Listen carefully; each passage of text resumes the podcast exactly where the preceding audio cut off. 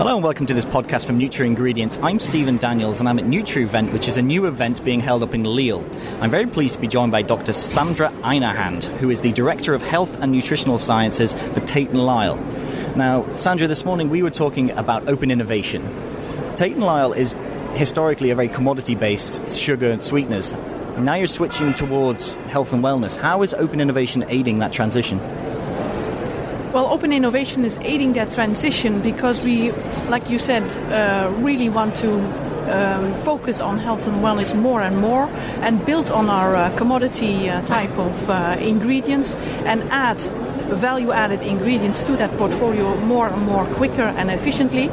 So we use the open innovation uh, strategy in order to move more rapidly and more quickly into health and wellness. Uh. But then open innovation is a bit of a buzzword in the industry. A lot of people are talking about it.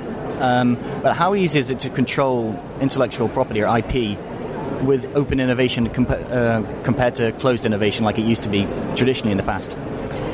Well, it is important to understand that um, an open innovation works if it's a win-win situation. So if the partner really wins with uh, the uh, collaboration, and then if uh, Lyle wins with that, so you really need to select the best partner, and the complementarity in that partnership is essential and is key to drive the innovation. So, if you find partners that really have and bring the synergy, it can really work very efficiently and very uh, effectively. So, already Tate & Lyle has a couple of um, ingredients that are available in the health and wellness portfolio, one of them being polydextrose. How is that helping in, in, the, in the open innovation scheme? Well, polydextrose is an ingredient that we already have on the market for quite some time. Uh, we are now focusing it more towards health and wellness um, by substantiating it with uh, more clinical studies. That's one thing. But as an example, to give you um, to give you an example on the open innovation, we are looking at ingredients that are synergistic to polydextrose to add to our portfolio. And uh, T-Well, which we are presenting here today, um, is a, a, product that uh, comes from a partner, Canadian partner, that um, is um, it's a green tea polyphenol extract. Uh, and why we're partner with this Canadian company called A Holiday is because consumers understand, are fully aware that green tea is naturally healthy.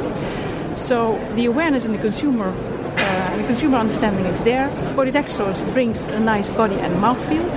The tea well brings the natural healthiness, and it has quite a number of clinical studies supporting this health benefit in the area, for instance, of weight management. And our sweeteners, because not everybody likes the green tea taste, this partnership really creates a win-win situation. You add to our own capabilities, and the partner also will win because they can enter into a market which is different than the traditional green tea polyphenol market because not everybody likes green tea. And uh, moving aside from open innovation, looking at just polydextrose, where's most of the polydextrose that you produce currently made? Uh, currently, polydextrose, STA-LITE polydextrose is made in uh, in the US.